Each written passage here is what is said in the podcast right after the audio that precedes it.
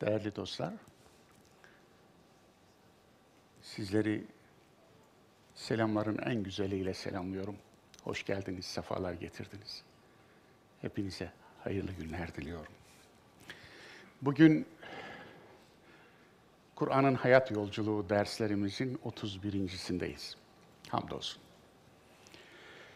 Yaklaşık 3 yıl önce başlamış bir yolculuk bu. Tabii verilen aralarla ancak 31. dersi yapabildik. Buna da hamdolsun. Bugün işleyeceğimiz konu biraz önce de duyurulduğu gibi insanoğlunun şımarıklığı ve cehennem algıları. Tabii Fecr suresini işliyorduk ki aradan önce Fecr suresinin ilk yarısını işlemiştik. 15. ayete geldik ve kaldık. Bir buçuk yıllık bir pandemi arası girdi. Şimdi tekrar kaldığımız yerden devam ediyoruz. 30. derste bir biyolojik pandemi ile teolojik pandemi arasında bir karşılaştırma dersi yaptık. Şimdi tekrar merkez Kur'an'daki ayetler olmak üzere konulara, hayata, doğaya, tabiat ayetlerine, kainat ayetlerine, hadisat, olay ayetlerine ve insan ayetine dikkat çekerek yolculuğumuzu sürdürüyoruz. Bir önceki dersin özeti bir hatırlatma yapmak isterim. Her şey tanıktır. Sen de tanık ol. Şahitlik asli görevimiz. Biz bu dünyaya sahip olmak için değil, şahit olmak için geldik. Şahitliğimiz hayata, varlığa, kendimize ve tabii ki eylemlerimize. O gün insanın ağzını kapatırız, bize elleri konuşur, ayakları tanıklık yapar. İşte her şey aslında tanıktır bu anlamda. Varlığı ikiye ayırırız, canlı cansız diye. Fakat varlığı hafızalı hafızasız diye ikiye ayıramayız. Her varlık hafızalıdır. Bilgi biriktirir. Taş bilgi doludur. Toprak bilgi doludur. Hava bilgi doludur. Boşluk dediğiniz o vakum bile bilgi doludur. Onun için hepsi tanıklık yapar. Hepsi kendi dilince tanıklık yapar. Biz de bu aleme sahip olmak için değil, şahit olmak için geldik. Evet, bu manada tanıklığımız devam ediyor ve ayetler bize, biz de ayetlere tanık olacağız. Bir de helak olmuş uygarlıklardan ders almayı işlemiştik bir önceki derste ki bir buçuk yıl önceki ders olduğu için ne kadar hatırlarsınız bilemiyorum. Ama işim müsait olan arkadaşlarımız lütfen rica etsem önceki dersleri şöyle bir tekrar ederler mi? Çünkü gerçekten tekrara ihtiyaç var. İnsan unutmakla malüldür. İnsan nisyandan gelir. İnsan unutan bir varlık. Onun için ara ara hatırlamaya ve hatırlatmaya ihtiyaç duyuyoruz. Hepimiz ihtiyaç duyuyoruz. Lütfen geçmiş dersleri müsait olan arkadaşlarımız şöyle baştan sona bir, mümkünse iki, mümkünse üç kez tekrar etsinler, not alsınlar, aldıkları özetlerden, notlardan baksınlar. Çünkü bunlar içerisinde hiç unutmamamız gerekenler var. Bazı şeyleri sık sık okumamızın sebebi mesela Fatiha gibi. Sık sık okumamızın sebebi onun içinde sık sık unuttuğumuz hayatın sütunları var. Hayatın yol haritası var. Sık unutulanlar sık hatırlanmalıdır. Unutulan ne kadar değerliyse hatırlatmada o kadar değerli, o kadar acildir. Evet, helak olmuş uygarlıklardan ders almak. Arkadaşlar yine e, iPad'den e, ekrana yansımıyor galiba. Ben değiştiriyorum ama siz takip edebiliyor musunuz? Evet, insanoğlunun nimet azgınlığı. Fecr suresi 15-16. ayet. فَأَمَّا الْاِنْسَانُ اِذَا مَبْتَلَاهُ رَبُّهُ فَاَكْرَمَهُ وَنَعَّمَهُ فَيَقُولُ رَبِّي اَكْرَمَنْ Acaba bu sanırım odaklanma problemi var. İnsanoğluna gelince biz onu, Rabbi onu Rabbi onu ikram ederek sınadığında ne yapar? Nimet vererek sınadığında feyekulu Rabbi ekramen. Rabbim bana ikram etti der. Yani zımnen burada ben hak etmiştim, Rabbim de verdi. Yani hak edene veriyor, hak etmiştim, verdi. Yani ben hak etmiştim ama. Çalışmıştım, kazanmıştım. Tamam, sorun yok. Ama ve emma izâ mebtelâhu fekadera aleyhi rizkahu feyekûlu rabbi ehanen. Fakat ne zaman ki Rabbi ona rızkı, bakınız, fekadera aleyhi rizkahu, rızkını kesti değil, kesmez. Peki ne yaptı? Rızkını ona sınırlı verdi, ölçülü verdi. Zaten rızkını keserse bunu da diyemez. Çünkü konuşma da bir rızıktır. Rızık deyince aklına boğazından geçenlerin aklına şaşarım demişti Hazreti Ayşe değil mi? Rızık sadece boğazımızdan geçenlerden ibaret değil. Şu anda bir rızıkla merzukuz. Rızıklanıyoruz. Bu konuşma bir rızıktır. Düşünme bir rızıktır. Nefes alma bir rızıktır. Görme bir rızık, işitme bir rızıktır. Yani işimize yarayan, faydalandığımız her şey aslında bir rızıktır. İçerideki rızıkları görmüyoruz. Beyindeki rızıkları görmüyoruz. İç dünyamızdaki rızıkları görmüyoruz. Bu anlamda evet ne zamanda sınırladı rızkını feyekulu rabbi ehanen. Der ki Rabbim beni terk etti. Rabbim beni yüzüstü bıraktı. Evet.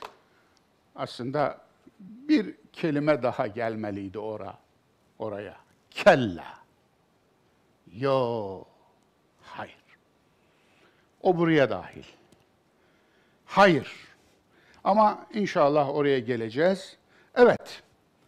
Ayetlerimiz bunlar. Fecir suresinin 15-16. ayeti. Burada aslında sınav için verilenleri ilahi destek ve ödül sanma dalaleti. Mekke müşriklerinin en büyük problemi neydi biliyor musunuz? Bölgenin en varlıklı, en zengin şehriydi Mekke. Kıyı boyunca Babül Mendeb, bugünkü Yemen, San'a, okyanusa kadar, Hint okyanusuna kadar. Nereden? Kızıldeniz'in güney ucundan Hint okyanusuna kadar, bugünkü Akabe körfezinden Hint okyanusuna kadar bu yaklaşık 2500-3000 kilometrelik mesafedeki birçok şehir içinde Mekke en müreffeh şehirdi. Hayvancılık yok. Bitki yok. Peki nasıl müreffeh oldu? Kabe sayesinde oldu. Bu müreffehliği kendilerine hakikat tebliğ edilince, bir uyarıcı gelince, ne yapıyorsunuz? Niçin nimet azgınısınız? Niçin şımarıksınız? Niçin böyle zulmediyorsunuz? Niçin insanların emeğini sömürüyorsunuz? Niçin yüreğinizi putlarla doldurdunuz? Niçin coğrafyanızı putperest zalimlerle doldurdunuz? Niçin diktatörlere dönüştünüz? diye hesap sorunca şunu söylüyorlardı. Tanrı bizden yana, Allah bizden yana. Eğer bizi desteklemeseydi bize bu kadar nimeti vermezdi. Alın buyurun bir mantık. Bir bakış açısı. Bu her dönemde dünyanın ekmeğini ve kaymağını yiyen tüm uygarlıklar için geçerlidir. Yani şımarma ve nimet azgınlığına düşme olayı. İşte burada onu görüyoruz. Sınav için verilenleri ilahi destek ve ödül sanma dalaleti. Oysa verilen de bir sınavdır değil mi? Varlıkla sınanmak diyoruz biz buna. Bir de yoklukla sınanmak var. Hatta yokluk, yokluk sınavını veren niceleri varlık sınavından sınıfta kalırlar şekilde görüldüğü gibi. Şu anda bakınız Türkiye'nin Türkiye'nin alnı secdeli, güya dindarı, güya muhafazakarları onlarca yıllık muhalefetlerinin ardından ellerine bir iktidar nimeti verilince neye dönüştüklerine baktığınız zaman bu ayetin bugünkü karşılığını görüyorsunuz. Nasıl oluyor? Nasıl bir hayal kırıklığıdır bu? Yani dün size zulmedenlere oradan in derken ben mi bineyim demiştiniz. Bunu mu demiştiniz? Bu muydu yani? Hayır, bu olmamalıydı. İşte her zaman insanoğlunun problemi bu. Hepimizin dikkat etmesi gereken problem o. Bir, bireysel hayatımızda da bunlar var. Bazen yoklukla sınanırız, bazen varlıkla sınanırız. Yoklukla sınandığımızda sınavı kolay geçerken, varlıkla sınandığımızda sınavda kalıyoruz. Neden varlık sınavı yokluk sınavından zordur? Çünkü varlığa sabretmek, yokluğa sabretmekten bin kat daha zordur. Sınav için alınanları ilahi köstek ve ceza sanma gafleti. 16. ayet. Yani şimdi elinizdeki sınırlanınca siz Allah'ın desteğini sizden çektiğini mi sanıyorsunuz? Böyle mi okuyacaksınız? Ne demişti Ali bin Ebi Talip? Ben onun Allah olduğunu her istediğimi vermesi, vermemesinden bildim. Her istediğimizi verseydi belamızı vermiş olurdu. Bazen servetiniz azalıyor, huzurunuz çoğalıyor. Bazen imkanınız daralıyor, bak bakıyorsunuz imanınız çoğalıyor, artıyor. Bazen bakıyorsunuz bir yakınınızı, bir sevdiğinizi kaybediyorsunuz ama kendinizi, kaybettiğiniz kendinizi buluyorsunuz. Oluyor mu? Çok oluyor. Etrafımızda görüyoruz. Varlıkla ve yoklukla sınanmak işte bu. Sınavın biçimine göre karakter değiştirmek. Karaktersizlik diyorum ben buna bağışlayın. Çünkü karakteri olan biri gündelik veya hayatın değişen şartlarıyla değişmez. Çünkü karakter olmuştur. İyilik onda karakter olmuştur. Varlık ya da yokluk, çokluk ya da azlık onda karakter değişikliği yapmaz. Neden? Zira onun karakteri oturmuştur. Mesela cömertse cömerttir. Sadece varlıkta cömert değildir, yoklukta da cömerttir. Yani varken çoğunu paylaşır, yokken azını paylaşır. Hiç yokken ekmeğini paylaşır. Ama paylaşır. Dolayısıyla bu anlamda yokluğu ya da varlığı insanın haysiyeti varsa eğer değişmemeli. Ama itibar meselesi farklı. İtibar dışarıdan gelir. İtibar sizin bana verdiğiniz bir şeydir. Eğer sizin bana verdiğiniz bir şeye itibar edersem ben, onu dikkate alır, ona göre davranırsam, bir gün gelir de siz onu bana vermemeye başladığınızda iş değişecek demektir. Onun için yani ne alkışa ne yuhalamaya iltifat etmemek lazım. Hiçbirine. Nedir peki iltifat etmemiz gereken? Haysiyettir. Haysiyet sizin sizin kendinizden doğan bir şeydir. İtibar gibi değildir. Sizin kendinizden doğan bir şeydir. Haysiyetliyseniz, hiç kimse olmasa da, yani Kargalar bir gün çekip gittiğinde kartallar yine uçmaya devam ederler. Çünkü kartallar tek yaşarlar. Kargalar sürüyle çöplük ararlar. Onun için kartal olmaya özenmek lazım. Nimet azgınlığı, tüketim çılgınlığı, konfor bağımlılığı. Üç tane başlık aldım, attım ki yani hangisini severseniz onu alın diye. Nimet azgınlığı güzel, sevdiğim, kullandığım bir kavram. Tüketim çılgınlığı modern bir kavram. Hakikaten baktığımızda her zaman her yerde görebileceğimiz şey. Şu içinde bulunduğumuz özellikle sonradan görmüş toplumlarda, lümpen toplumlarda eşyayı nasıl kullanacağını, teknolojiyi nasıl kullanacağını, doğayı nasıl kullanacağını bilemeyen toplumlarda bakınız alınız maske rezaleti. Tamam, maske kullanıyoruz. Kullanmamız gerekiyor. Fakat neden şimdi çöpümüz maskeye dönüştü ve her taraf doğa maskelerle, atık maskelerle dolu? Neden? Yani sen kendini virüsten korurken doğayı sen maskeyle hem de ne olduğu belli olmayan, ne idüğü belli olmayan, virüslü mü virüssüz mü belli olmayan çöple doldurman aslında senin bizzat virüse dönüşmen değil mi arkadaş? Öyle değil mi? İstersen dağda, istersen çöplükte yürü, elindeki çöpü atma arkadaş. Eğer bunu yapmıyorsan, elindeki çöpü, arabandaki çöpü, hele camdan şöyle. Şimdi arabanın markasına bakıyorsunuz, fiyakasına bakıyorsunuz, camdan aşağı dökülene bakıyorsunuz. Diyorsunuz ki, bu kesinlikle son model arabaya binmiş bir... Tamam, anladınız siz onu. Anladınız siz onu. Hakikaten çok üzücü. Çok üzülüyorum. Yani elimden gelse onu durduracağım, ineceğim, attığını camdan geri içeri atacağım. O hepimize hakaret biliyor musunuz? Sizi adam yerine koymuyorum demek. Aslında biliyor musunuz? Onun namazı, niyazı falan filan hiçbir işe yaramamış. Kötülükten alıkoymamış çünkü kendisi. Feveylül lil musalli. Yazıklar olsun ona.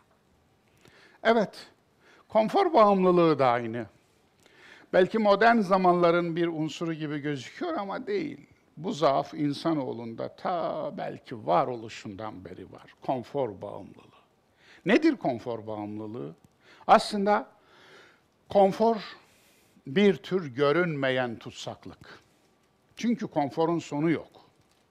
Duracağı bir yer yok. Hep daha, daha fazlasını, daha fazlasını. Aslında konforun bir yığın insanoğluna ettikleri var. Farkında mısınız? Konfor sağlığı bozar.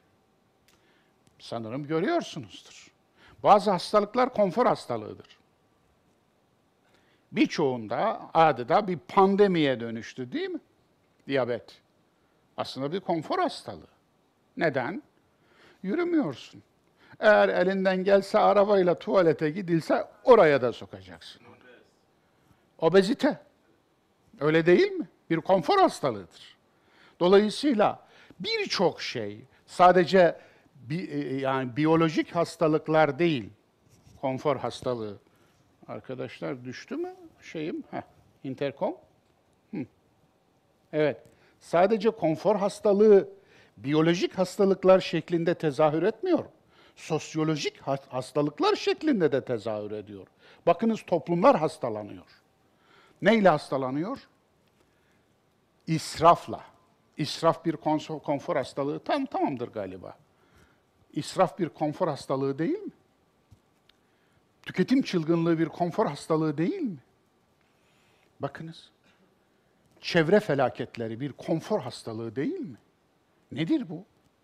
Doğa çöp üretmez ama insan çöp üretiyor. Doğa çöp üretmez. Hiçbir hayvan çöp üretmez. Doğa dönüşür. Muhteşem bir dönüşüm mekanizması vardır.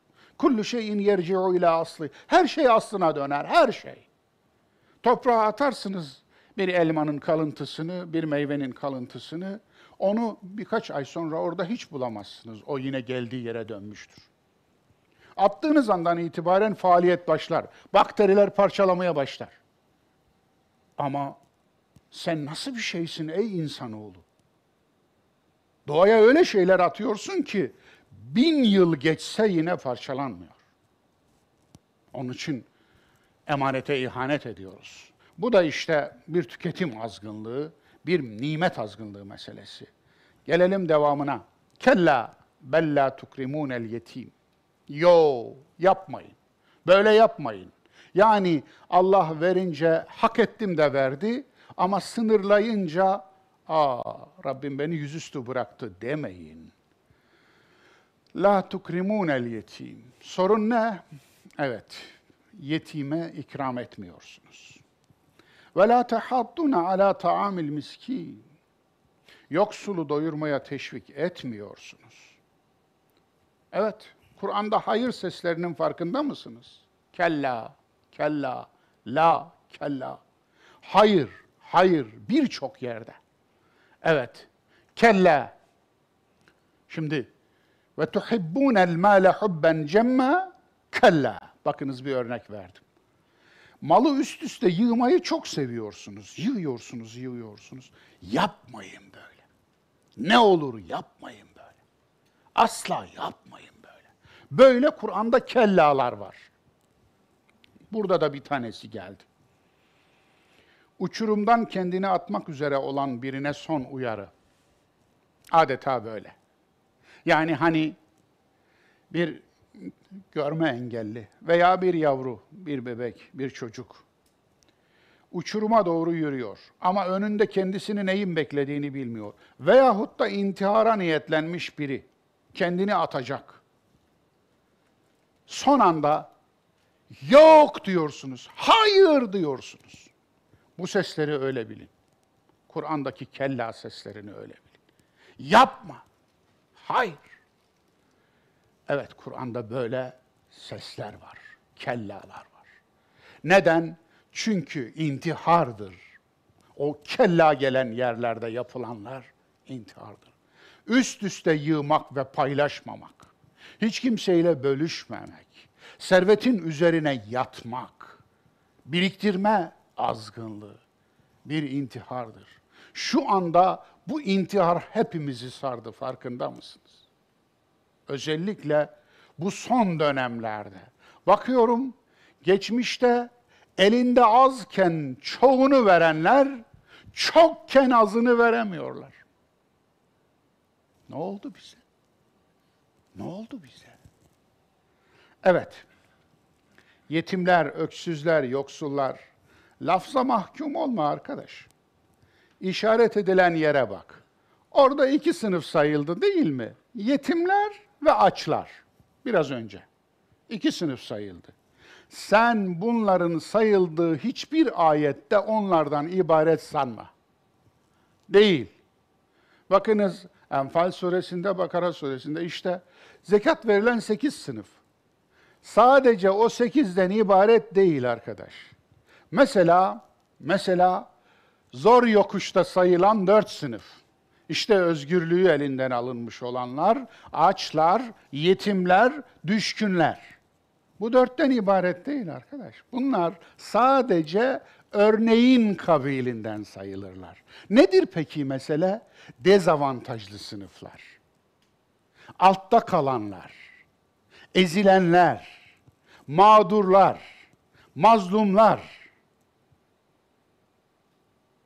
Bütün bunlar bu sınıfların içine ne giriyorsa, mesela azınlık olduğu için mağdur olanlar, mesela toplumsal kültürden dolayı marjinal olmaya itilmiş azınlıklar, sınıflar. Mesela bir toplumda güçsüzlüğünden dolayı güçlülerin ezdiği sınıflar veya kişiler veya tercihlerinden dolayı gadre uğrayan, haksızlığa uğrayan, hukuku çiğnenen, zulme uğrayan kesimler. Bütün bunlar o üç noktanın içine girer biliyor musunuz? Siz o sınıflardan değilsiniz diye onlara zulmedin veya zulmedenlere ses çıkarmayın. Bir gün sizin de onların benzeri olduğunuz bir olay gelebilir. Bir durum olabilir. Onun için etnik azınlıklar veya veya göçmenler veya şu veya bu. Onun için insanı şartlarından, tercihlerinden, içinde bulunduğu durumdan, engelliliğinden, marjinalliğinden soyutlayarak sadece Allah'ın yarattığı bir insan olarak görebilme bir meziyettir. O zaman asabiyetten sıyrılmış olursun. İşte bu ayetler ona işaret ederler. Dezavantajlı sınıflar dedik ve diğerlerini söyledik. Evet, devam edelim. Ve te'kulûne turâfe eklellemme. Siz mirası tıka basa yiyorsunuz. Ve tuhibbûnel mâle hubben cemma. Malı üst üste yığmayı çok seviyorsunuz. Kella. Yo, böyle yapmayın. İza dukketil ardu dekken dekke. Bir gün gelir, yer sallanır, o biriktirdiğiniz gümbür gümbür yıkılır. 99 depreminde Sakarya'ya bir grup arkadaşla gitmiş, yardım götürmüştük. Hemen depremin ikinci günüydü. Daha enkazlardan çığlıklar geliyordu, dumanlar tütüyordu. Enkazların altından e, insanlar aranıyor ve birçok enkazın içinde insan olduğu biliniyordu. İşte o şartlarda Sakarya'da Çark Caddesi'nde orayı bilenler, o günkü depremi görenler vardır aranızda. Korkunç bir manzaraydı karşılaştığımız şey ve orada çorba kuyruğunda bir iş ihtiyar gösterdiler bana. Dediler hocam şurada bu zatın 40 mı 50 mi dairesi işte 2-3 apartman neyse efendim o zaman var ve hepsi gitti. Eşi gitti, çocukları gitti, torunları gitti, oğulları gitti, şunlar, şunlar, şunlar. Elinde eli titreyerek bir tabak çorba. Anlatabiliyor muyum? O manzarayı gördüm. 45 yılda biriktirdikleri 45 saniyede gitmişti. Olur mu? Olur. Dolayısıyla bu anlamda varlığıyla yokluğu müsavi değilse nezdinizde olgunlaşmamışsınız demektir. Olgunluk budur. Elden gitmesiyle ele girmesi arasında sizde karakter farkı yaratmamalı. Olgunluk, olmuşluk budur. Yoksa hamlıktır. Kınanan miras yedilik var bakınız. Evet. Ve te'kulûne turâfe eklellemma. Biraz önce okuduk ayeti. 19. ayet. Türath aslında bugün modern Arapçada kullanılan bir kelime. Kültür anlamını türath kelimesiyle karşılarlar modern Arapçada. Kültür. Kültür de bir mirastır çünkü. Miras demektir. Miras rantçılığı, miras yedilik, tüketicilik. Aslında ayetin kınadığı bu 19. ayetin. Maddi miras yedilik. Bu bir miras yedilik şekli. Ama hepimizin bildiği ama tek miras yedilik zannettiği şey yanlış. Maddi miras yediliği biliyorsunuz. Ben çok bilirim. Zengin bir babadan kalmış servetin sıfırının tüketilip evlatların ekmeğe muhtaç hale geldiği çok durum bilirim. Neden? Genellikle babalar çok çalışmıştır, emek vermiştir ve kazanmıştır. Evlatlar da yan gelip yatmıştır, onu yemiştir. Dolayısıyla hazıra dağlar dayanmadığı için o da bitmiştir. Ve dün Karun olanlar bugün sürünebilirler. Biz bu tipleri çok görürüz. Ama sadece miras yedilik bundan ibaret değil. Dini miras yedilik ve atalar dini. Ona ne demeli şimdi? Düşünsenize. Adamın imanına verdiği hiçbir emek yok. Hiçbir emek.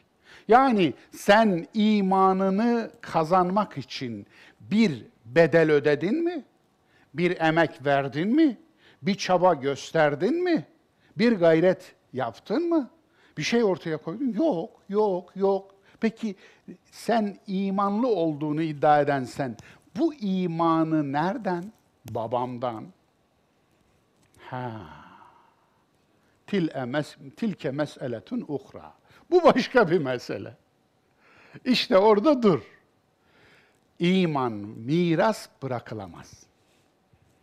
Miras iman diye bir iman türü yoktur. Babandan aldığın babayın imanıdır. Sen imansızsın arkadaş. Bunu böyle bil. Evet.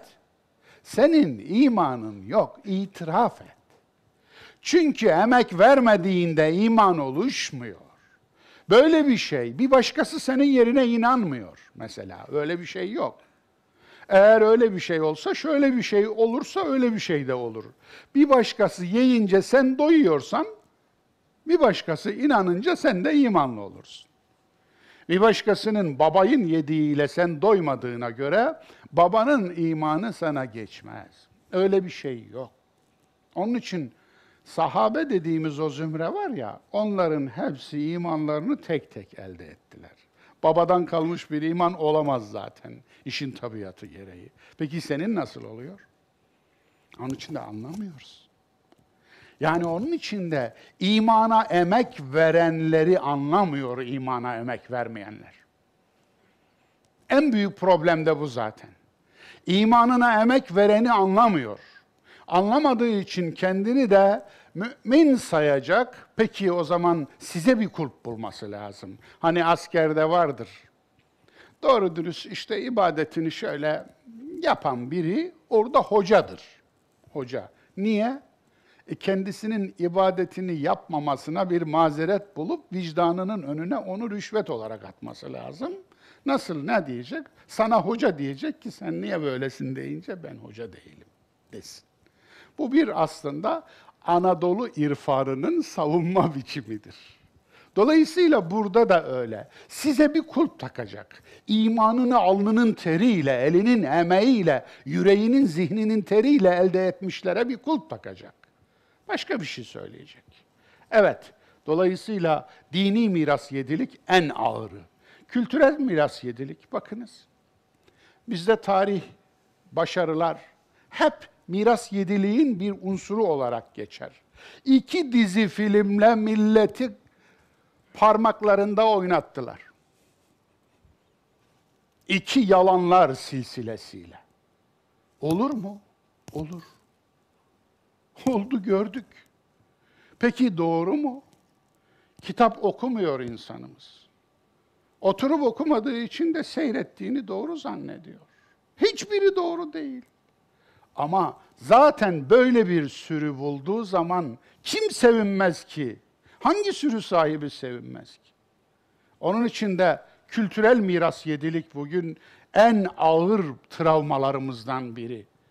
Kültürü bir miras olarak alıyoruz, onu elemiyoruz, onun üzerine düşünmüyoruz, onu tartmıyoruz, onu vicdan terazisinde, onu akıl terazisinde, onu irfan terazisinde, onu hikmet terazisinde, onu Kur'an terazisinde tartmıyoruz. Niye?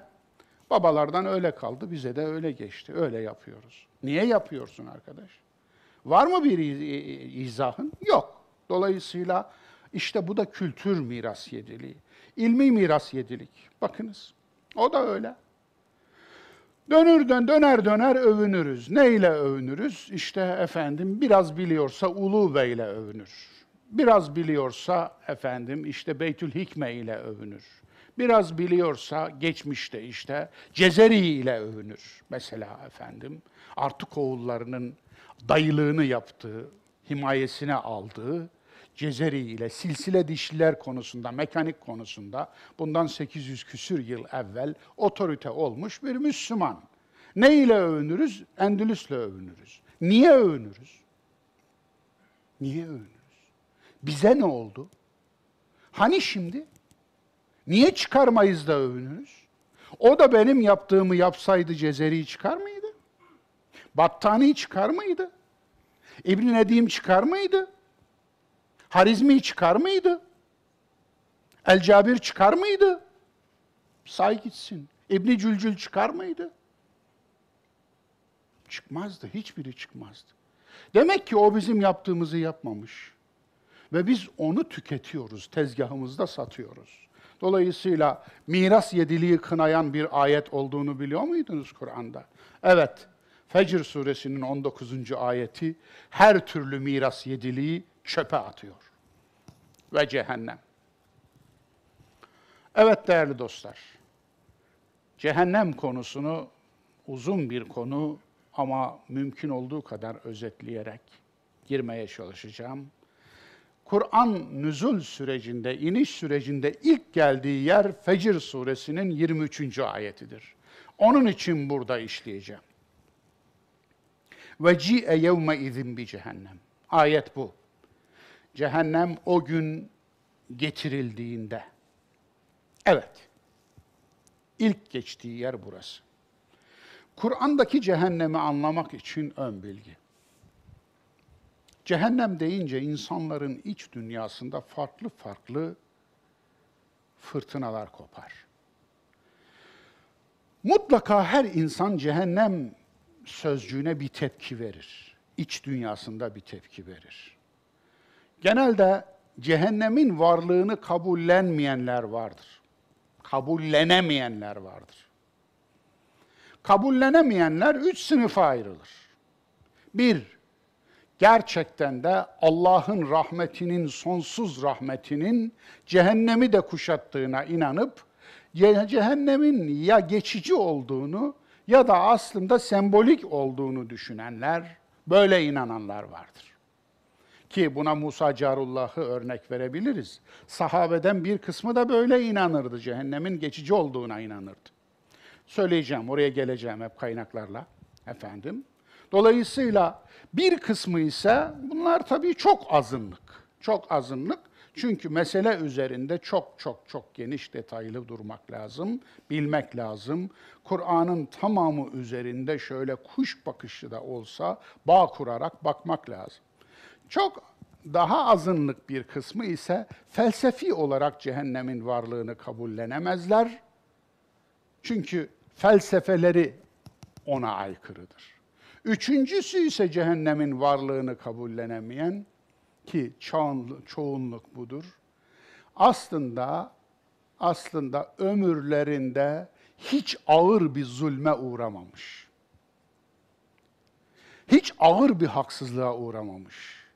Çok büyük bir cinayetle yüz yüze gelmemiş. Çok büyük bir mağduriyet yaşamamış.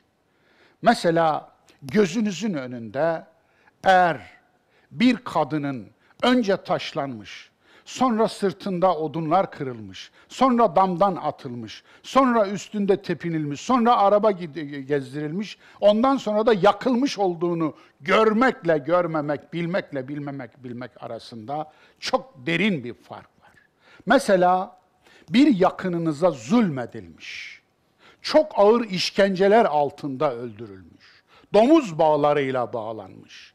Böyle kaybettiğiniz bir anneniz, bir kardeşiniz, bir babanız olduğunu düşünün. Cehennemi ona çok kolay anlatırsınız. Anlatabiliyor muyum? Dün yok ya efendim benim içim kabul etmiyor diyen insan eğer bu olayı yaşadıktan sonra yaşasın cehennem diye sokağa çıkabilir yani. Garanti veremem yani. Anlatabiliyor muyum?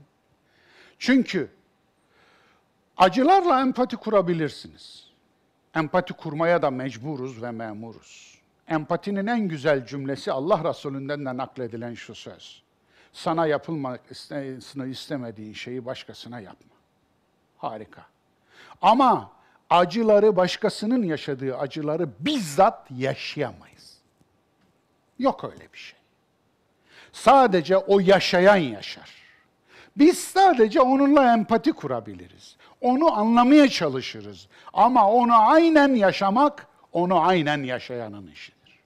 Dolayısıyla bu anlamda cehennem acıları yaşayan, zulümleri yaşayan, mazlumiyetleri ve mağduriyetleri yaşayan, canına, malına kasten el uzatılan ve büyük büyük mağduriyetler ve mazlumiyetlere duçar olan insanların anlayabileceği, çok kolay anlayabileceği bir şeydir. Bu anlamda insan vicdanı ve vicdanın teskini için cehennemin varlığı bir gereklilik olarak duruyor. Ama aynı zamanda cehennemin yokluğunu da vicdanla delillendirenler, delillendirenler çıkabiliyor. İnsanın adalet ideali ve hasreti. Evet. Cehennemin varlığının insan vicdanında temellendirilmesinin bir sebebi de bu. Adalet nasıl tesis edilecek? Dünyada öldürdü, astı, kesti, gücünü kullandı, onun bunun malını gasp etti. Karun gibi yaşadı, Harun gibi poz verdi ve envai çeşit pisliği yedi. Her türlü zulmü yaptı ve hiçbirinin hesabını vermeden çekti gitti. Ne olacak? Nasıl olacak? Vicdan kabullenemiyor değil mi? Dolayısıyla işte orada ölüm gerçeği ve hep bir yarım kalmıştık. Bilmiyorum. Ben hep o yarım kalmışlığı hissederim. Bilmiyorum siz de hisseder misiniz? Ve onun için derim ki biz biz hayata yarım kalmak için geldik. Tamamlanmış var mıdır acaba? Arzularınızı tamamlayıp gideceğinizi sanıyor musunuz? Arzusunu şu dünyada tamamlayıp gitmiş biri var mıdır acaba? Veyahut da içindeki tüm özlemlerin hepsini gerçekleştirmiş biri var mıdır acaba? Bence yoktur. Onun için biz hayata yarım kalmak için geldik. Tamamlanmayacağız hiç. Hep yarım olacak. Hep bir tarafımız yarım olacak. Zaten bir şeyler gelirken bir şeyler gidiyor.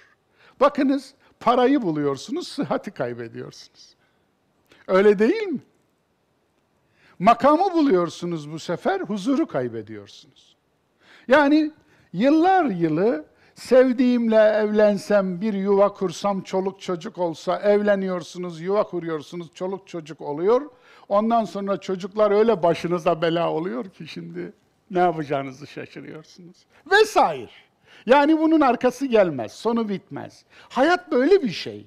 Hayat acılarıyla hayattır zaten. Hatta acılarıyla güzeldir. Yoksa bura cennet sayılırdı. İşte bu anlamda hakkını almadan ölenler, ettiğini bulmadan ölenler. Hakkını almadan ölenler versus ettiğini bulmadan ölenler. Ne olacak şimdi? Bir yerde hakkını alamadan ölenler var. Yani zulmedilmiş, hakkı yenmiş, mazlum olmuş, mağdur olmuş ama hakkını alamadan geçmiş gitmiş. Öbür tarafta ise ettiğini bulmadan ölenler zulmetmiş, mağdur etmiş, önüne geleni ısırmış, dişlemiş, ahlaksızlık etmiş, her haltı yemiş, her günahı, her şirretliği yapmış ama ettiğini bulmadan geçmiş gitmiş. İkisi de vicdanınıza oturmaz mı? Ne yapacaksınız şimdi?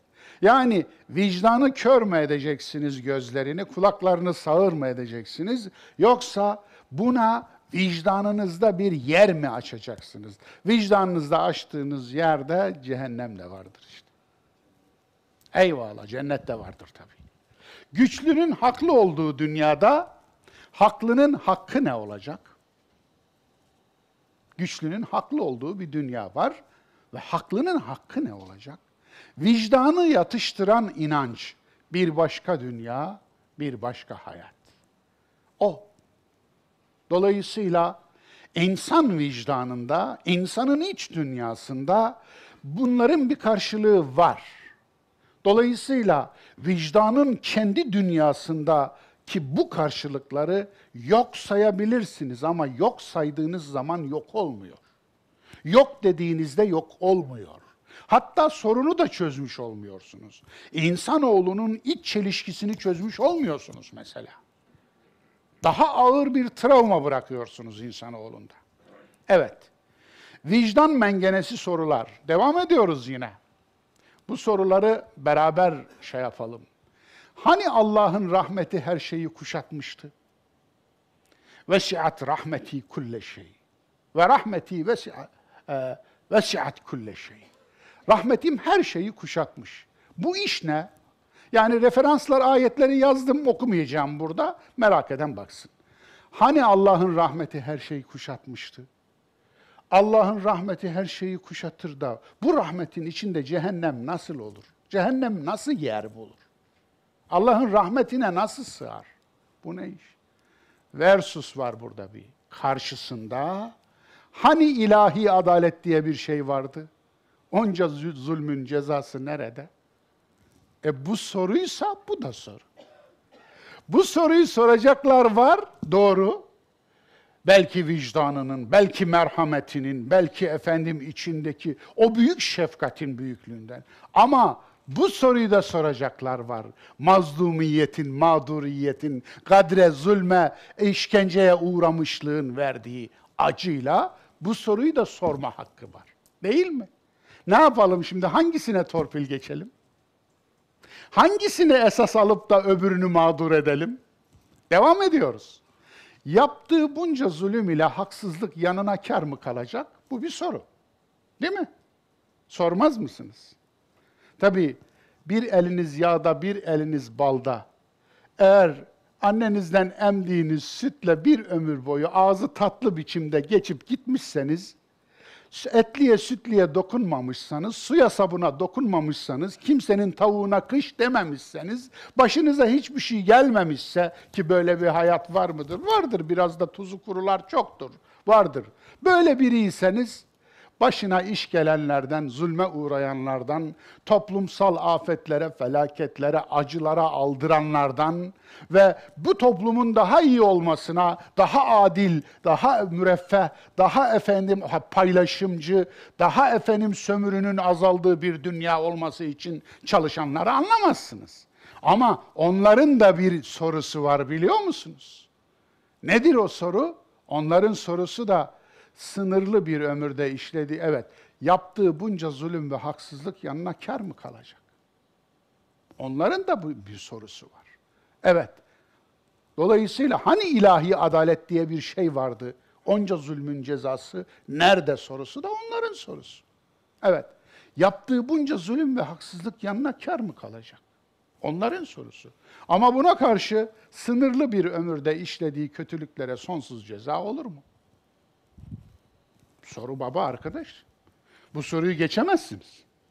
Bu soruyu ya olur mu? Öyleyse öyledir. Yok işte. Herkese öyleyse öyledir diyemezsin. Yani aklı susturarak din olmaz.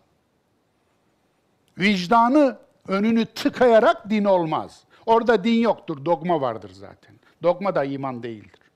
İman varsa dogma yoktur, dogma varsa iman yoktur. Dolayısıyla bu da esaslı baba bir sorudur. Gelecek, işleyeceğiz. Efendim. Yani sınırlı bir ömürde işlediği kötülüklere sonsuz ceza olur mu? Evet, bu da bir soru. Yine devam ediyoruz. Hani Allah kendisine merhameti zorunlu kılmıştı? En'am suresi 12. ayet. Ketebe ala nefsihir rahme. Allah merhameti kendisine zorunlu kıldı. Yazdı. Evet. Yani farz kıldı ifadesini kullanmak istemediğim için bunları kullandım. Yoksa ketebe geçen yerlerde, diğer yerlerde farz kıldı diye çeviriyoruz. Evet. Sakın azaptan kurtulacağınızı sanmayın. Evet. Arkadaşlar kaleminiz bir işliyor, bir işlemiyor efendim. Eyvallah. Evet. Sakın azaptan kurtulacağınızı sanmayın. Peki bunu nereye koyalım? Böyle bir sürü ayet var Kur'an'da bu. Ali İmran suresi 188. ayet. Evet arkadaşlar, yani işi uzatmadan hemen öbür sayfaya geçelim çünkü konumuz çok uzun. Dinlerde öteki dünya, öteki hayat inancı. Evet, insanoğlunda özü itibariyle bir öteki hayat inancı var.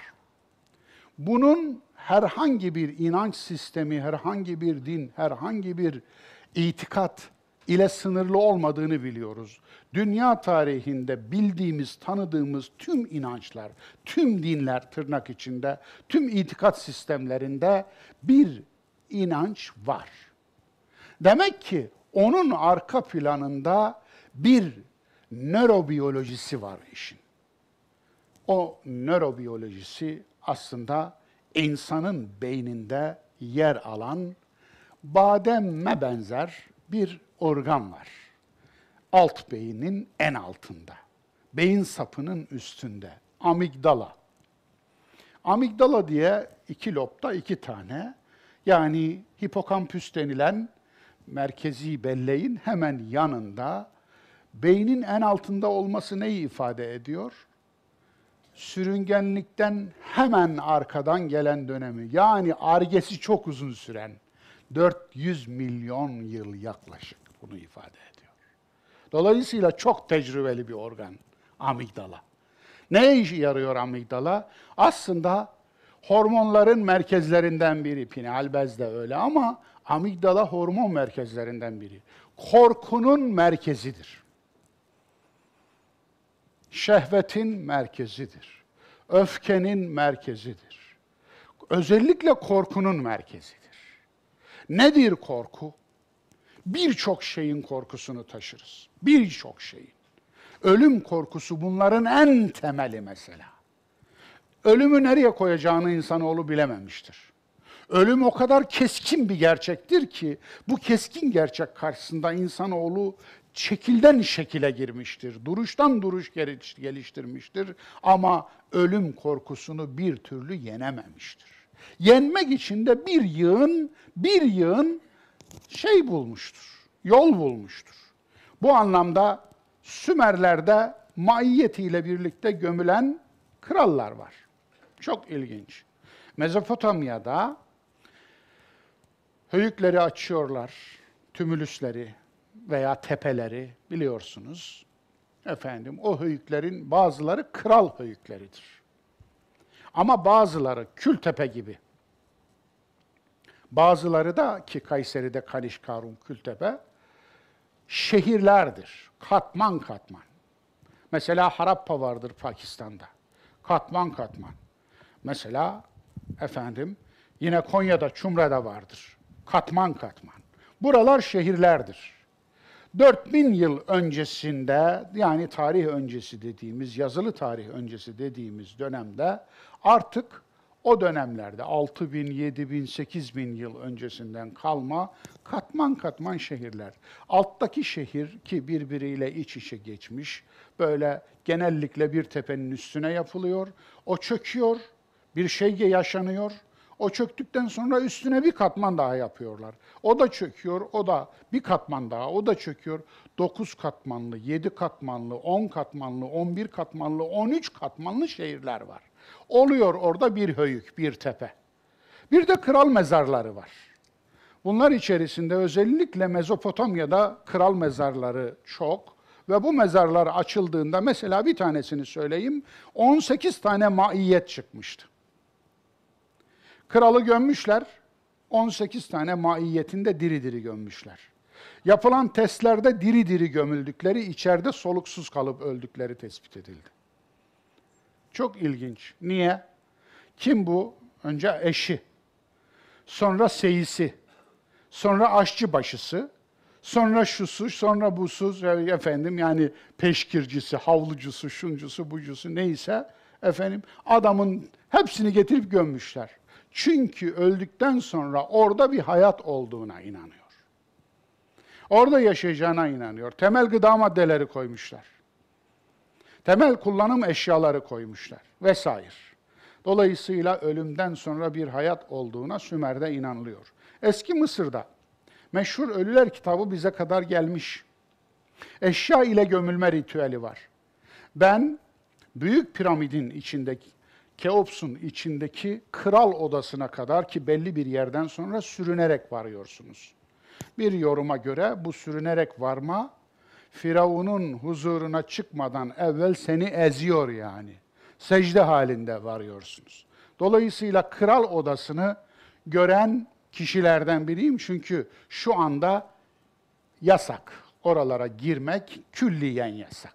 Dolayısıyla e, ben Mısır'a gittiğimde birkaç kez o odaya girdim, gördüm, vardım. Efendim.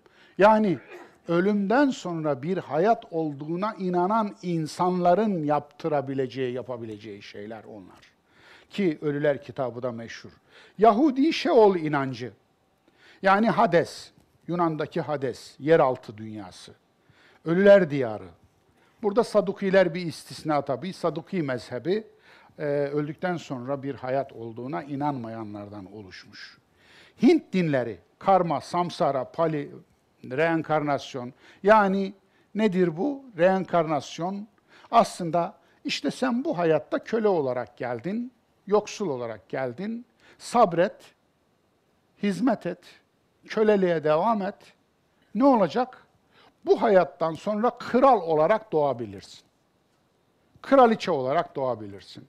Aslında bunu özellikle Brahmanizm dini Hintlilere reislik, liderlik yapan bir kabile bu büyük kıtayı, bu büyük coğrafyayı kendilerine hizmet ettirebilmek için uyanıkça buldukları bir yöntem. Anlatabiliyor muyum? Siz bize hizmet edin. Bu hayattan sonra bakarsınız efendim siz de kral olursunuz. Dolayısıyla çünkü yeniden doğacaksınız. Reenkarnasyon bu. Ruhunuz ruh göçü olarak ondan ona geçecek. Ondan ona geçecek. Onun için e, ruhunuz maymuna da geçebilir, fareye de geçebilir, yılana da geçebilir. E, ama krala da geçebilir, kraliçeye de geçebilir vesaire. Dolayısıyla bu inançlar o inançların isimleri. Zerdüştlükte var. Ruh kabirde üç gün kalır, mitra yargılar, ki kabir inancı Zerdüştlükten Müslümanlara aktarılmış. Özellikle İran kökenli. Dolayısıyla kabir hayatı, kabir inancı Kur'an'ın hiçbir yerinde bir tek kelimeyle dahi rastlanmaz. Efendim, yani dünya azabından ve ahiret azabından bahseden Kur'an kabir azabından hiç bahsetmez. Dolayısıyla kabir inancına sahip bir din Zerdüştlük. Eski Yunan'da var ruhun ölümsüzlüğü, Hades, ruh göçü. Orada var. Hades yeraltı dünyası. Aynı zamanda yeraltı tanrısının da ismi. Yer altında bir dünya var. Orada iki tane nehir var. Biri unutuş nehri, biri hatırlayış nehri. cehennemlikler unutuş nehrinde olanlar. Yani unuturlar ve unutulurlar. Ama cennetliklerse hatırlanırlar. Onun için unutulmamak için çalışırlar. Eski Yunan filozoflarını da motive eden budur. Bu dünyada unutulmamaktır. Unutulmazsanız cennetiniz odur. Hristiyan, dualist ve Mesih merkezli ahiret inancı var Hristiyanlıkta. Onu geçeyim. Tablolarda resmedilen cehennemler. Bunlar ilginç. Bakınız. Cehennem isminin verildiği veya isminin geldiği vadi bu vadiymiş. Gehinnom Vadisi. Kudüs'te tabii bu vadi o zamanlar çok dik, uçurum olan bir vadi ve bu vadide krallar oğullarını yakarak kurban ederlermiş. Yani Yahudilerin özellikle milattan önce 7. 8. yüzyıllarda Yahuda krallığında Yahuda kralları Yahve'ye iman etmezlerdi. Komşu kabilelerin putlarına tapmaya başladılar bir ara. İşte o dönemde oğullarını özellikle de ilk oğullarını yakarak kurban ettikleri yere Go Hinnam demişler veya Gehinnom demişler. Evet, oradan kelimenin kökeni oradan. Arapça değil bu kelime. Yahudi kralların cehennem tanrısı Molek'e kurban sunma töreni. Bakınız, onu da resmetmişler. Bu Molek, pagan tanrılarından biri. İşte ona kurban sunma törenleri var burada. İlk çocuğu kurban etme geleneği geçmiş kavimlerin birçoğunda var. Mayalarda da var. Etüsklerde var, diğerlerinde var. Neden ilk çocuğu kurban etme? İlk oğlan çocuğunu kurban etme ritüeli Hazreti İbrahim'in gördüğü o rüya aslında bu ritüele dünyada son verme olayı. Anlatabiliyor muyum? Yani insan kurbanı etmeyin. Allah inandığınız Tanrı sizden böyle bir şey istemez, beklemez. Dolayısıyla burada onu görüyoruz. Evet, cehennem tasvirlerini görüyoruz. Orta Çağ Kilisesi'nin cehennem algısı. Bakınız, efendim kazanları görüyorsunuz değil mi? Efendim, altı yanmış, yakılmış. Burada burada var. Orta Çağ Hristiyan dünyasının cehennem algıları bu. Ortodoks Hristiyanların cehennem algısı burada. Gördüğünüz gibi. Evet. Yine burada İranlı bir Şii Müslümanın cehennem algısı. Tabii o zamanlar özellikle resme mesafeli olduğu için Sünnilerde böyle bir algı var fakat resmini yapamıyorlar. Onun için böyle bir algı hatta daha beteri Sünnilerde de var. Ama Şiiler resimden hiç geri kalmamışlar. Minyatür bu. Minyatürden geri kalmamışlar. Onun için o bize kadar gelmiş. Burmalı Budistlerin cehennem algısı. İlginç değil mi? Evet. Bu da öyle. Hinduların cehennem algısı. Bu da böyle. Evet. Diğer dinlerde cehennem. Mecusilik. Sinvat köprüsünü geçemeyen yalancının çukuruna gider. Böyle bir inançları var. Sinvat Köprüsü dedikleri aslında Sırat Köprüsü diye geçmiş. Kur'an'da böyle bir şey yok. Böyle bir inanç da yok. Ama maalesef mecusilikten Müslümanların kültürüne geçmiş bir inanç bu. Hindu, dini kuralı ihlal eden Naraloka'ya gider diyor. Budist, kötülük yapan yedi katlı yeraltı cehenneminde işkence görür diyor. Evet, Budist. Hepsinin ortak yanı, önce yaratıp sonra yakan bir ilah algısını pekiştirmek. Cehennem üzerinden korkutmak ve sindirmek. Evet bu çok önemli. Cehennem üzerinden korkutmak ve sindirmek. Ruhban sınıfının halk üzerindeki tahakküm ve istibdadını pekiştirmek. Bu gördüğünüz resimlerdekinin hepsi de halkın gözünü korkutmak, ruhban sınıfının tahakkümünü pekiştirmek ve önce yaratıp sonra yakan bir ilah inancını pekiştirmek için yapılmış manipülasyonlardan başka bir şey değil. Can yakıcı sorular. Müslümanların cehennem algısıyla bunların farkı ne? Bu algının oluşumunda bu dinlerin etkisine, bu algıyı Kur'an'ın maksadına arz edip düzeltsek linç yer miyiz? Evet. Hadi yiyelim bakalım. Kur'an'da cehennem. Evet. Cehennem sözcüğünün kökeni. İbranice biraz önce resimde de gördük. Evet, Gehinnom, derin kuyu uçurum manasına geliyor. Özellikle çocukların yakılarak kurban edildiği. Yunanca Gehenna, Latince Gehenna. Yeni ahitte Gehenna, ölü bedenlerin yakıldığı çukur. Arap diline yabancı dilden geçtiği açık. Zira bu kökten bir başka kelime hiç gelmemiş. Hiç ama hiç. Evet. Sayılarla Kur'an'da cehennem. 77 ayette 77 kez gelir. 51'i Mekki, 26'sı Medeni. İlki Fecir suresinde, sonuncusu son inen Tevbe'de. Yıllara göre nispeten istikrarlı bir dağılım gösterir. Cehennemle bağlantılı sıfat ve kelimeler nar, cahim, haviye, hutame, leza, sa'ir, sakar, gay, veil ve diğerleri. Azap, kök anlamı, azap ne demek? İşkence etmek demek mi? Bugün halkımıza, halkımıza aşın imamlarımıza, imamlarımıza aşın müftülerimize, müftülerimize aşın ilahiyat hocalarımıza sorun. İnanın alacağınız cevap budur. Belki istisna nadirattan çıkar işi bilenler. Hayır. Azabın işkence etmekle alakası yok. O kültürel anlam. Sonradan kazanmış. Azap kök anlamıyla zaten konuluş anlamıyla kullanılmış mahrum etmek anlamına gelir. Sözlüklerde, Arapça sözlüklerde azap kelimesine verilen örnek cümle ma'ul ad, ma'ul ad. Yani harareti kesip atan su. Suyu içince insanın harareti gider ya, hararetten tırnak içinde mahrum kalır ya, o, onu vermişler cümle olarak. Dolayısıyla mahrum etmek manasına gelir, işkence etmek manasına gelmez. 322 yerde çok farklı sıfatlarla birlikte kullanılır. Soru, sizce cehennem azabı şeklinde kaç yerde gelmiş olabilir? Buruç 10, cehennem azabı ve yakıcı azap yan yana. iki ayrı mahrumiyet türü.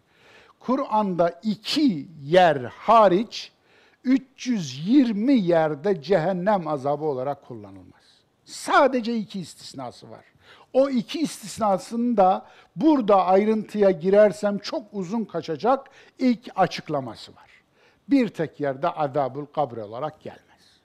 Evet, bu kadar yeter diye düşünüyorum. Diğer konuya geçelim. Bir soru. Müslümanların cehennem inancı aynı mıdır? Yani İslam tarihinde Müslüman alimlerin, mezheplerin, meşreplerin, üstadların, mezhep kurucularının cehennem inancı aynı mı? Sahabenin cehennem inancı aynı mı? Bura çok hoşunuza gider diye düşünüyorum. Muhtemelen bugüne kadar böyle bir sohbet dinlemediniz, böyle bir ders izlemediniz, böyle bir eser de okumadınız. E var aslında efendim. İbn Kayyim el-Cevziye'nin Hadil Ervah ila Biladil Efrah diye ahiret konusunda yazılmış tüm Müslüman mezheplerin görüşlerini hatta sahabe arasındaki farklı görüşleri de ele alan ve gerçekten de çok büyük emek mahsulü olan attırıp tutturmadan yazılmış bir eser. Ama Türkçe'ye de tercümesi olmasına rağmen kaç kişi okudu? Evet, Müslümanların tevir türlü, evet teşekkür ederim. Müslümanların tevir türlü cehennem algıları. Cehennem azabı her halükarda bir gün sona erer. İnancı Ali, Ömer, İbni Mesud, İbni Abbas ve daha birçok sahabenin inancı. Anlatabildim mi? Evet. Ayrıca İbn Teymiye, İbn Kayyim, İbnül Cevzi vesair onlar bunun devamı. Sahabenin tek görüşte olduğu sünni iddiası troll haberi gibi kurgu. Doğru değil. Sahabe birçok konuda tek görüşte değildi, bu konuda da tek görüşte değil. Giren bir daha hiç çıkamaz diyenler var. Mutezile bunlardan. Giren çıkamaz ama azaba alışır, zevk alır, ebedi nimet yurdu olur diyenler var. İbn Arabi, İbn Seb'in ve Elcili bunlardan bazıları. Yani bu çok e, gerçekten de e, ilginç bir e, yaklaşım. Hatta hatta bu yaklaşımda e, semantik abrakadabra demişim ben buna. Kur'an azabı tadın diyor. Şimdi İbn Arabi Kur'an'dan delil getiriyor. Cehennem azabı cehennemlik cehennem azabından zevk alır diyor uyuzun kaşınırken kaşınmaktan aldığı zevk gibi diyor. Onu da vermiş. Efendim, niye? Cehennemde yana yana diyor, artık diyor canı yanmak ister. Yanmaya iştiyak duyar ve azap, bunun da delili nedir diyorsun? Fezûkul azab diyor Kur'an, baksana diyor. Ne demek? Tadın azabı azap tatlı olmasa Kur'an tadın azabı der mi diyor. Evet. Tam bir semantik hokus pokus. Tam bir semantik cambazlık bu. Efendim. Böyle mi gerçekten? Bu bir ironi. Kur'an'da ironi var. Öyle değil mi? Zuk. Böyle bir ayet var biliyor musunuz? Hadi tat bakalım. Sensin efendi, sensin seyit, sensin bey. Efendim. Şimdi öyle mi dedi? Aslında biz bu dili kullanırız. İroni yaparız. Kur'an da ironi yapıyor. Yani tatlı olduğu için mi diyor?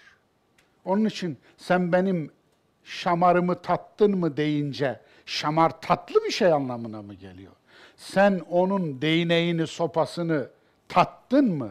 Kurşunun tadına baktın mı dese bir tanesi. Kurşun tatlıdır anlamına mı geliyor? Evet. Yani dolayısıyla bu da böyle. Böyle de bir algı var. Evet, cennetlik de cehennemlik de nimet ve azabı hissetmez olur. El-Allaf. Bu mutezili imamlardan biri. Yani cennetlik de cehennemlik de nimet ve azabı belli bir süre sonra artık fark etmez olur diyor. Böyle bir görüş var. Cehennem de cennet de geçicidir. Cehem bin Safvan. Müminler çıkar, kafirler ise bir süre azap görür ve bir gün o da sona erer. Yani çıkar demiyor. Cehennemde artık ateş söner. Artık orada yaşanabilecek bir yer haline gelir.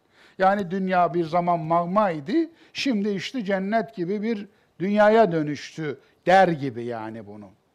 Müminler çıkar, kafirler sonsuza kadar azap görür. Bir görüş de bu.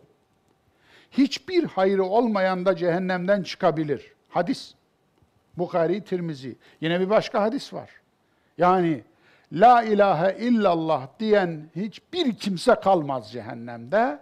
En sonunda en küçük bir ikramı, hayrı olan, yani bu demektir ki herkes çıkacak. Eğer bu hadis evet dersek. Sonsuz bir azap Allah'ın şanına yakışmaz. Ondan dolayı cehennem sonsuz değildir diyenler var. Meşhur müfessir Razi bunlardan biri. Makrizi bunlardan biri tarihçi ünlü. Evet. Müminler eninde sonunda cehennemden çıkar diyen Sünni çoğunluk ve Şii çoğunluk. Ve Şiilerin hemen hemen tamamına yakını. Sünni olmayan ebedi cehennemde kal, e, kalır diyenler var. Yani ce, yani cehennemlikler sünni olmayanlar olacak. Sünni olanlar cehennemde kalmaz. Eş'ari bir zümre böyle demiş. Bizim mezhepten sen cehennemde kalmazsın diyor. Şimdi Şii olmayan ebedi cehennemde kalır. Bu daha şey, çok ilginç. Şii bir zümre demişler ki Şii olmayan ebedi cehennemliktir. Yani girdi mi çıkamaz. Sünni olmayan ebedi cehennemliktir diyen Sünniler var. Şii olmayan ebedi cehennemliktir diyen Şiiler var. Mutezili olmayan ebedi cehennemliktir diyen Mutezile var. Bir zümre. Harici olmayan ebedi cehennemde kalır diyen bir zümre değil. Haricilerin tamamı. Evet. Onlarda tolerans ya sıfır.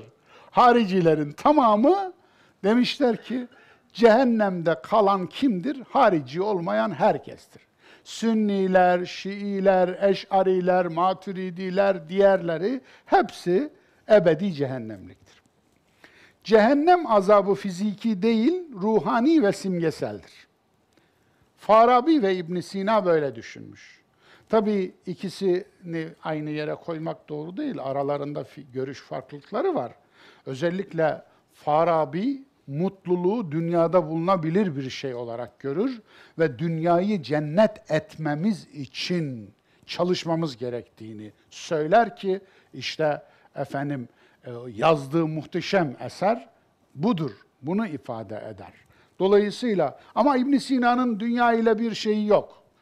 Yani İbn Sina'nın tüm efendim şeyi felsefesi göklerle ilgili, yıldızlarla ilgili. Yani göklerdedir onun mutluluğu, yerde mutluluk aramayın. Cehennem azabı kulları sakındırma içindir, fiilen gerçekleşmeyecektir diyenler var. Mürciyeden bazıları, Ebu Bekir Errazi ve Musa Carullah bunlardan. Musa Carullah 20. yüzyılda yaşamış, gerçekten de büyük bir allame, alim, büyük acılar çekmiş, Kazan'da doğmuş, Rus efendim devrimine tanık olmuş, ondan sonra Rusya'da idama mahkum olmuş, oradan kaçmış, buralara gelmiş. Buralarda da efendim görmüş ki yanmış, yıkılmış, yakılmış topraklar. Dünyayı gezmiş. Dünyanın birçok yerinde faaliyetlerde bulunmuş, matbaalar kurmuş, kitaplar çıkarmış, gazeteler çıkarmış. Hindistan'a gitmiş, şuraya buraya. En sonunda Mısır'da vefat etmiş. Gerçekten müştehit demeye layık nadir insanlarımızdan biri. Fıtratlarını günahla kirletenleri cehennem cezbeder ve kendileri orayı ister. Reşit Rıza'nın da görüşü bu. Yani fıtratlarını günahla kirletenleri cehennem azabı cezbeder, cehennemi de onlar arzu ederler, isterler demiş. Aklı olmayanlar, bu da 20. yüzyıl alimlerinden biri biliyorsunuz. Aklı olmayanlar 19 ve 20. diyelim. Aklı olmayanlar ve çocuklar cehenneme girmeyecek, hariciler hariç. Hariciler demişler ki aklı olmayan ve çocuklar da cehenneme girecek. Yani tabii günah işleyen. Hadislerin cehenneminden bir tutam. Bir tutam da ondan vereyim yoksa şey kalır, mahrum kalır. Allah kıyamet günü güneş ve ayı iki öküz gibi cehenneme atacak. Şimdi Hasan Basri'ye bu hadis söylenmiş. Çok ilginç. Hasan Basri bu hadisi duyunca ne yapmış biliyor musun? Sahih senetle, zincirle gelmiş. Allah Resulü böyle demişse başım gözüm üstüne dememiş. Ne demiş ya? Suçları neydi demiş. Ya kıyamette Allah ayı ve güneşi niye cehenneme atıyor? Bir, cehenneme atmak iradeli varlıklar için iradeli, tercihen, seçerek kötülük yapan için. Güneş ve ay ne kötülük yaptı? Hangi iradeyle yaptı da cehennemlik oldu diye sormuş. Masum bir soru, bence de haklı bir soru. Sormak lazım. Sorunca zaten bir soruluk canı olduğu ortaya çıkıyor. Uydurma olduğu ortaya çıkıyor. Allah Resulü'nün diline konmuş komşu kültürlerden bir taşınma olduğu, ithalat olduğu ortaya çıkıyor. Diri diri gömülen kız da cehennemdedir. Ebu Davud hadisi. Allah Resulüne söyletiliyor bunlar yalnız. Kızı, kız çocuğunu diri diri gömen cehennemlik. Layıktır. O girmeyecek de kim girecek? Ama diri diri gömülen kız çocuğu niye cehennemlik? Hangi vicdana sığar bu? Peki bir de bunu sevgili Resulümüzün diline koymak nasıl bir zulümdür?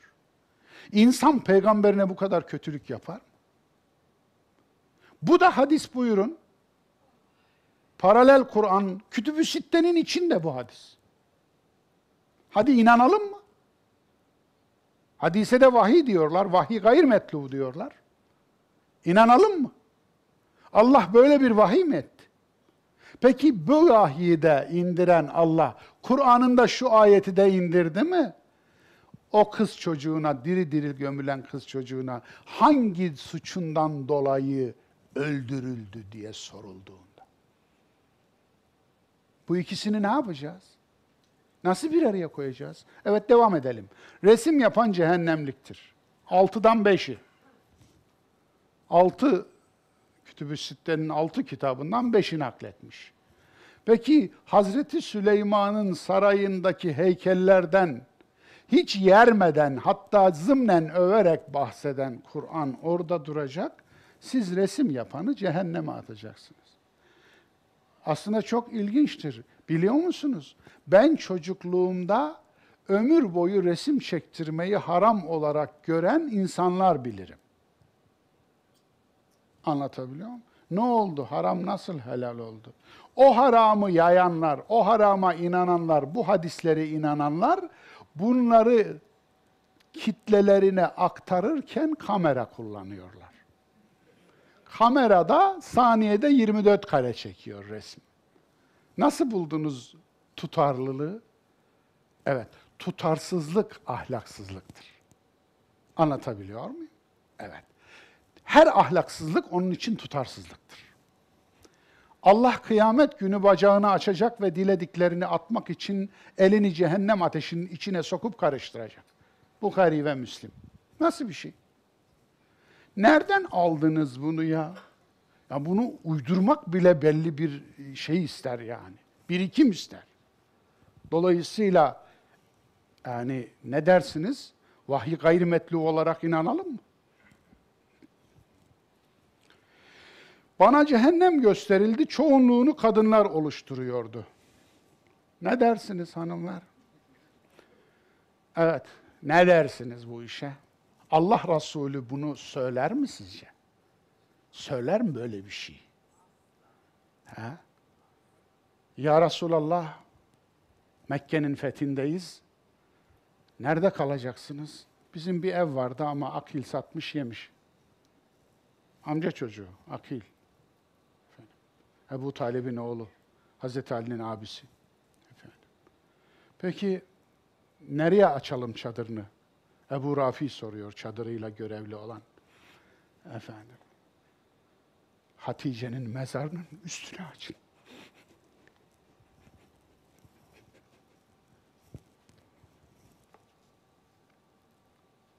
Ne dersiniz? Böyle.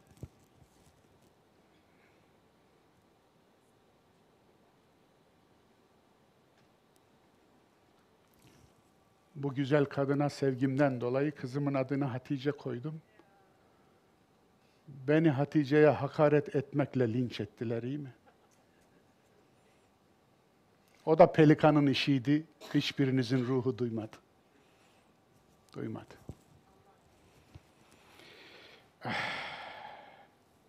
Dayak yiyen kadının yanındakilere seslendi. Kadınlar siz cehennem odunusunuz. Allah Resulü. Bunu demiş. Evet, altıdan dördü nakletmiş bunu. Ne dersiniz? Eyvallah, teşekkür ederim. Ümmetim 73 fırkaya ayrılacak, biri hariç hepsi cehennemliktir. Harici, Sünni, Şii, Mutezili versiyonu var bunun. Nasıl buldunuz? Yani biri hariç hepsi cehennemliktir. O bir kim? Şii diyor ki biziz. Sünni diyor ki biziz. Mutezili diyor ki biziz. Harici diyor ki onların hepsi cehennemliktir zaten biziz. Nasıl buldunuz? Ya ve la teferraku fırkalaşmayın diyecek Kur'an. Fırkalaşmayın diyecek ama siz 73 fırka hadisi uyduracaksınız. Bu da nasıl bir şey? Evet. Mezhebi yorumların Kur'an'la delillendirilmesi. Sonsuz diyenler halidine fiha ebeda gibi ibareleri delil getirirler. Halidine fiha ebeda ibareleri sonsuzluk ifade etmezler. Sonsuz kelimesinin Arapçada bir karşılığı var. Nedir? Efendim, sonsuz kelimesinin Arapçada karşılığı var. Anlatabiliyor muyum? Onun için sonsuz kelimesi son kelimesiyle beraber olumsuz ekle yapılır. Evet. Na mütenahi, mütenahi. Efendim. İngilizce'de de böyle. Öyle değil mi? Yani finity, finish, finity, son, infinity, sonsuz. Dolayısıyla hep böyle elde edersiniz. Çünkü sonsuzluğu akıl kavrayamaz. Onun için de olumsuzluk ekiyle kurması lazım. Forever değil, forever değil efendim. O ayrı bir şey. Ama bu sonsuzluk ayrı bir şey burada. Sonlu diyenler Hud 107, En'am 10, 40, 41, 128 ve Nebe 23'ü delil getirirler. Efendim. Peki bu ayetler bu işe delil olur mu? Olmaz. Halidine fiha ebeda olur mu? Hayır. Halid kelimesinin Arap lügatlarında verilen örnek cümlesi bu. Cübnül halide. Halid peynir. Ne demek? Biraz uzun dayanan peynire cübnül halide derlermiş. Sonsuzluk ifade etmez. Ebed de sonsuzluk ifade etmez. Dolayısıyla sonsuz kelimesi dediğim gibi son kelimesine olumsuzluk eki katarak ifade eder. Ne farklı, her farklı görüşün Kur'an'dan kendine bir delili vardır zaten. Her mezhep kendi görüşünü Kur'an'dan bir ayetle olmadı, bir hadisle delillendirir. Görüşler zıt, sonuç aynı. Peki problem ne? Bir tek problem var. Allah'ın vermediği, söylemediğini söyletmek, Allah'ın bilgi verdiğiyle yetinmeyip gaybi bir konuda, iman konusu olan bir konuda gaybı taşlamak. Oysa ki ahiret imanın konusudur. Bilginin konusu değildir. Bilginin konusu olsa şehadet alemine dahil olur. Şehadet alemi gördüğümüz evrendir. Yerler, gökler, ırmaklar, dağlar, taşlar, yer, gök, ay, güneş şehadet alemine aittir. Görüyoruz, beş duyuyla algılıyoruz. Efendim işte hava, su bunları alıyoruz, laboratuvara koyuyoruz, tahlil ediyoruz. Taş, toprak bunları tahlil ediyoruz. Bunlar şehadet alemine aittir. Ama iman ettiğimiz Allah'ın zatı, iman ettiğimiz ahiret, iman ettiğimiz ahiretin ayrıntıları cennet, cehennem bunlar imanın konusudur. Şehadet alemine dahil değildir. Gayb alemine, idraki aşan bir aleme dahildir. İdrak edilebilirler arasında değildir. Onun için bilimin konusu değildir. Tahlil edemezsiniz, laboratuvara alamazsınız. Ve gözünüzle göremezsiniz, kulağınızla işitemezsiniz, elinizle tutamazsınız. Beş duyu ile ulaşamazsınız. O zaman iman ettiğiniz kitap bunların varlığına imanınızı istiyor, iman edersiniz. Peki ondan sonrası? Ondan sonrasını konuşmazsınız. Niye? Çünkü bilmiyorsunuz. Konuşursanız ne olur? Gaybı taşlamış olursunuz. Racmen bil gayb diyor Kur'an buna. Gaybı taşlamak. Nasıl bir şey? Gaybı taşladıkça ne olur? Suyuti iki cilt yazmış ya, neredeyse biner sayfalık iki cilt. Nereden buldun da yazdın Allah'ın kulu? Yani yalan dedektörü olsa bu kadar yalan da bulmak için bayağı bir emek sarf eder insan. Yani Kur'an böyle bir bilgi vermiyor. Allah'ın dışında bir kaynağın yok senin. Nereden aldın? Gaybı taşlamak ve Kur'an'ın sembolik diline dair. Ahiret gayiptir. Cehennem gayb içinde gayiptir. Gayba dair Kur'an ifadeleri zorunlu olarak semboliktir. Mecazdır yani. Zorunlu olarak. Ahiretle ilgili Kur'an'da geçen her ifade zorunlu olarak mecazdır, sembolik bir dildir. Onları mecazdan lafza hakikate aktaramazsınız. O zaman şapa oturursunuz. Kur'an'ın sembolik dilini mahkeme zaptına dönüştürmek sorundur. Ödül ve ceza insan vicdanının teskini için gereklidir. Ödül ve ceza, biraz önce söyledim, bir ödül ve ceza mekanizması insan vicdanı için gereklidir. Anlatabiliyor Eğer eylemleriniz, eğer eylemlerinizin hesabını bir gün vereceğinize inanıyorsanız, eylemlerinizin sonucunda suyu getirenle testiyi kıranın da bir olmadığı inancını onun yanına koyarsınız. Öyle değil mi? Suyu getirenle testiyi kıran aynı olursa bu suyu getirene zulüm olmaz mı? Haksızlık olmaz mı? Eyvallah. Kur'an'ın maksadı akla yardımcı olmaktır. Kur'an'ın sembolik dilini mahkeme zaptına dönüştürmek sorundur. Dinin maksadı insana yardımcı olmaktır. İbadetin maksadı Allah'a yardımcı olmaktır. Eyvallah. Kur'an'ın ahlaka yardımcı olmaktır. Kur'an'ın amacı korkutup sindirmek değildir. Mesajını oku ile başlattı. İnsanı alakadan, sevgi ve alakadan yarattığını söyledi. Besmele'ye şiddet değil rahmet sıfatlarını aldı. Bismillahirrahmanirrahim, Bismillahil kahharil cebbar değil. Farkında mısınız? Eyvallah. Musa'ya korkma dedi, bize kork mu diyecek. Kendisinden korkmak yerine haşyete davet etti. Havfla haşyet arasında fark var. Havf, yılandan korkmak, arslandan korkmak, ölümden korkmak, yaralanmaktan korkmak, açlıktan korkmaktır. Ama haşyet öyle değildir. Allah'ın sevgisini kaybetmemek için titremektir. Dileyen iman, dileyen inkar etsin dedi. Dinde zorlamanın hiçbir türü yoktur dedi. Rabbin dilese tüm insanlık iman ederdi dedi. Rahmetim her şeyi kuşatmıştır dedi.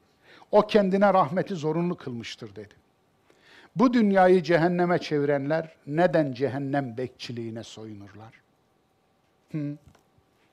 Hiç Tekasür suresini okudunuz mu siz? Ey dünyayı cehenneme çevirenler! Siz hiç Tekasür suresini okudunuz mu? Bismillahirrahmanirrahim. Elhâkumut tekâthür. Çoğaltma tutkusu sizi helak edinceye kadar çoğaltma tutkusuyla oyalandınız. Çoğalttınız. Bu tutkuya sarıldınız Hatta zurtumul mekabir. Bak zurtum ziyaret ettiniz mekabir kabirleri. Aynen Türkçe'ye de geçmiş. Kabir ziyareti Kur'an'da bir yerde geçer o da olumsuzdur. Evet. Kella sevfe ta'lemu. Yo böyle yapmayın. Bir gün gelecek hakikati bizzat görecek, bileceksiniz. ثُمَّ كَلَّا سَوْفَ تَعْلَمُونَ Yo, bir gün gelecek, mutlaka bileceksiniz. Mutlaka. Kella lev ta'lemune ilmel yakin. Hayır. Keşke yakın bir bilgi ile bilseydiniz burada tırnak içinde, parantez içinde burada yaktığınız cehennem ateşini. Keşke bilseydiniz. Kella lev ta'lemune ilmel yakin. Leteravunel cahim Yaktığınız cehennemi burada görürdünüz. Evet. ثُمَّ ثُمَّ لَتَرَوُنَّهَا عَيْنَ الْيَقِينَ Burada görmediniz diyelim. Hadi burada görmediniz. ثُمَّ لَتَرَوُنَّهَا عَيْنَ الْيَقِينَ Bir gün gelecek, orada göreceksiniz. Evet. ثُمَّ لَتُسْأَلُنَّ يَوْمَ اِذٍ عَنِ النَّعِيمِ En sonunda nimetlerin tamamından hesaba çekileceksiniz. Evet değerli dostlar. Ey nefsim, Allah'ın Mustafa kulu, aynaya bak ve de ki, sen cehennemin Rabbi değilsin. Siz de kendinize deyin değerli dostlar, güzel insanlar. Bizi izleyen kardeşler. Sevdiğini cennete, sevmediğini cehenneme yuvarlayamazsın. Senden olanı cennete, senden olmayanı cehenneme sepetleyemezsin. Cennet her şey mübah kulübün, cehennem hasmını içine yuvarlayacağın tapulu yanardağın değil. Cennet muhabbet tekken, cehennem muhabbet yerine başka bir şey koyacaktım da yakıştıramadım kendime. Onun için muhabbet tellalları var ya. Yani cennet muhabbet tekken, cehennem işkence hanen değildir senin. Öyle onu yapamazsın. Sizden olan cennete, sizden olmayan cehenneme ha? Senin mezhebinden olan cennete, senin sevdiğin cennete, senin sevmediğin cehenneme ha? Cennet ve cehennemin Rabbi olarak kendini koydun ya. Ne diyeyim? Yok arkadaşlar. Hangisi? Hangisi? İyiler cennete gider, iyiler gittiği yeri cennet eder. Hangisi? İyiler gittiği yeri cennet eder. Cennet iyilerin ve iyiliklerin toplandığı yerdir. Cehennem kötülerin ve kötülüklerin toplandığı yerdir. İster bu dünyada, ister öte dünyada. Cennet ve cehennemin Kur'ani göstergeleri. Cennette özgürlük var. İnsan 12. Cennette barış var. Vaka 25. Diğerli ayetleri saymayacağım. İsteyen buradan baksın. Cennette refah var. Fakihe meyve diye çevriliyor. Aslında bir zengin sofranın zenginliğinin göstergesi en arkadan meyve gelmesiymiş de onun için Fatih, fakiheyi meyveye ıtlak etmişler. Dolayısıyla refah var, huzur var, mutluluk var. O zaman şu değil mi bu bu ayetlerin tamamını toplarsak şu çıkmıyor mu? Kölelik ve diktanın olduğu, savaşın olduğu, yoksulluğun olduğu, huzursuzluğun olduğu, mutsuzluğun olduğu yer cehennemdir. Özgürlük yerine kölelik ve diktatörlük koymuşsun. Selam ve barış yerine savaşı koymuşsun. Refah yerine yoksulluğu koymuşsun. Huzur yerine huzursuzluğu koymuşsun. Mutsuzluğunu, mu, mu, mutluluk yerine mutsuzluğu koymuşsun. Aslında cehennem bu değil, budur demiyor mu Kur'an? Cennetin tanımını yapmakla cennette ne var, ne olursa cennet olur tanımını yapmış olmuyor mu? Böyle de anlayabilir miyiz? Böyle anlarsak yanlış olur mu? Asıl böyle anlarsak doğru olmaz mı? Hiç böyle anlamamamızın sebebi kimler? Onun için ahirette cennet isteyenlerin dünyayı cehenneme çeviriyorlar. Ankara hava alanında bir Ramazan iftar vakti cenneti isteyen hurilerle, gılmanlarla iftar yapmak için kendini patlattı ve yüz kişi öldü.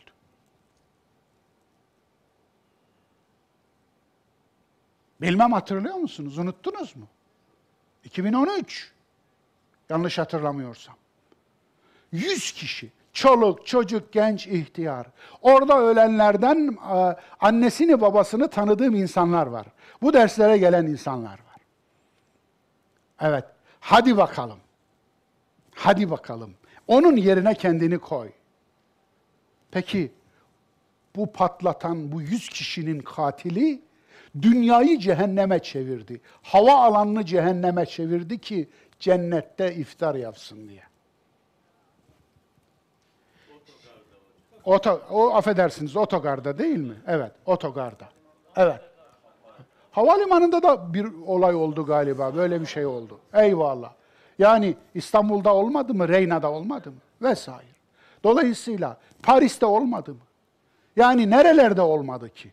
Nasıl bir imanınız, ne kadar kötü bir imanınız var dediği Bakara suresinin 90. ayeti budur. 93. ayeti budur işte. Evet. Cennette kin ve intikam, lav, sarhoşluk, günah, hak çiğneme yoktur diyor. Ayetleri yanlarına yazdım, burada söylemiyorum. Şimdi cennette kin ve intikam yoktur diyor. Demek ki kin ve intikam olan yer cehenneme dönermiş.